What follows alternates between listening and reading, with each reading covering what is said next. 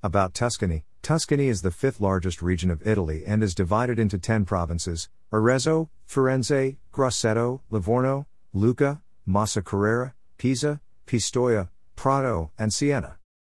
A region of central Italy, Tuscany borders Emilia Romagna to the north, Liguria to the northwest, the Tyrrhenian Sea to the west, Umbria and Marche to the east, and Lazio to the southeast. Tuscany is the best known of all the Italian regions, not only for its beautiful rolling landscape with vineyards, olive groves, and cypress trees, but also for its history, art, and world famous wines and food.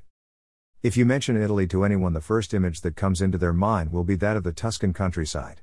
Tuscany is one of Italy's best wine producing areas, with Chianti and Montepulciano among its famous products being strategically placed in the heart of Italy. Tuscany is very well supplied with a modern and efficient communication network of roads, railways, ports, and airports, making travel to and from this region cheap, easy, and efficient. Culture and history of Tuscany. Inhabited in prehistoric times mostly around the lakes and rivers, far from the marshes of the coast, the region was occupied in the 11th century BC by the Etruscans, people of Eastern origin, who originally occupied a great part of central Italy, including Tuscany, Umbria, and Marche.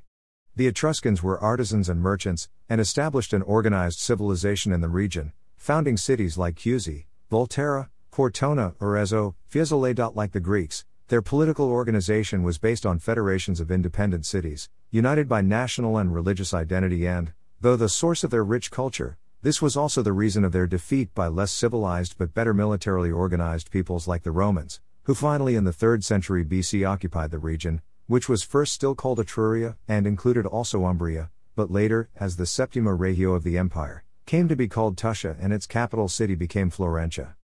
Medieval history After the fall of the Roman Empire, the region was occupied by the Lombards who established the Tuscia dukedom in the early 7th century AD, then by the Franks who founded the Marquisdom of Toscana with capital Lucca.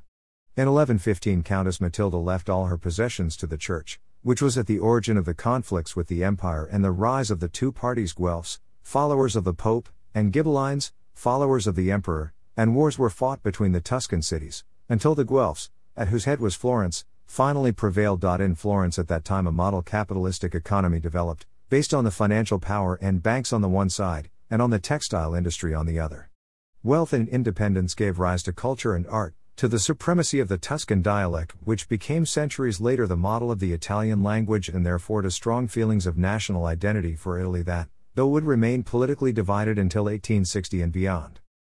From the Renaissance. Tuscany was the starting point of the revival of learning and the Renaissance, long before the conventional date of the end of the Middle Ages in 1492. The Tuscan cities, that had enjoyed for century independence, economic wealth, and freedom, were gradually suppressed first under the Medici rule and then in 1569 when Cosimo I Medici was appointed by the Pope as Grand Duke of Tuscany. Modern history.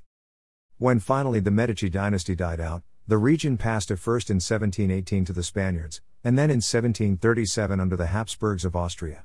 Apart from the Napoleonic period, the restoration of Grand Duke Leopoldo II marked a period of liberalism and tolerance, and Tuscany became a center of reforms, though the movement in favor of Italian unity under the Savoy prevailed, and Tuscany was united to the Italian kingdom through a referendum in 1860.